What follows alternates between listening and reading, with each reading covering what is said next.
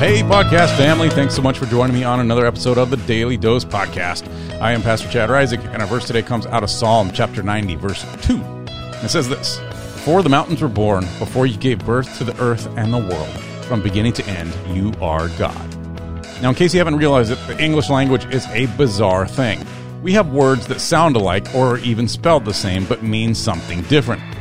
For example, the red fox read a book about reading. Now, all of these words sound the same, and yet they mean things completely different. Now, of course, it also doesn't help that new words are invented hourly for the English language, such as the word fleek. Here's what it means it looks good.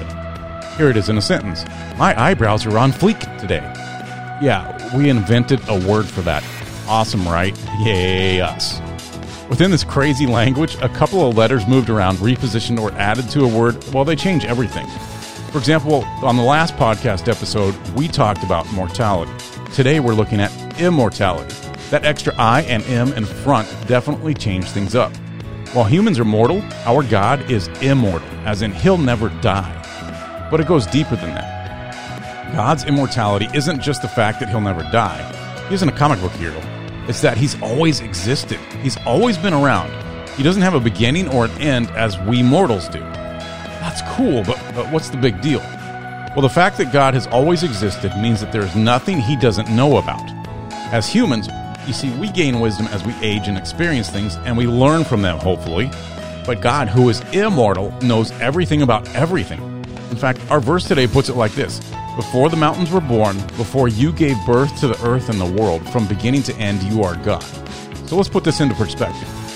Our God existed before the world began. He has seen every world event, every human born, every human life, every human victory, and every human defeat. His wisdom is beyond anything that we can comprehend. In addition, he came down to this planet and became human, so he also has complete wisdom on what it means to be one of us, even though he's immortal. This brings me to a point. Do you think there's an issue that you're facing which God doesn't have wisdom on? Answer is a big fat uh, no. He knows everything.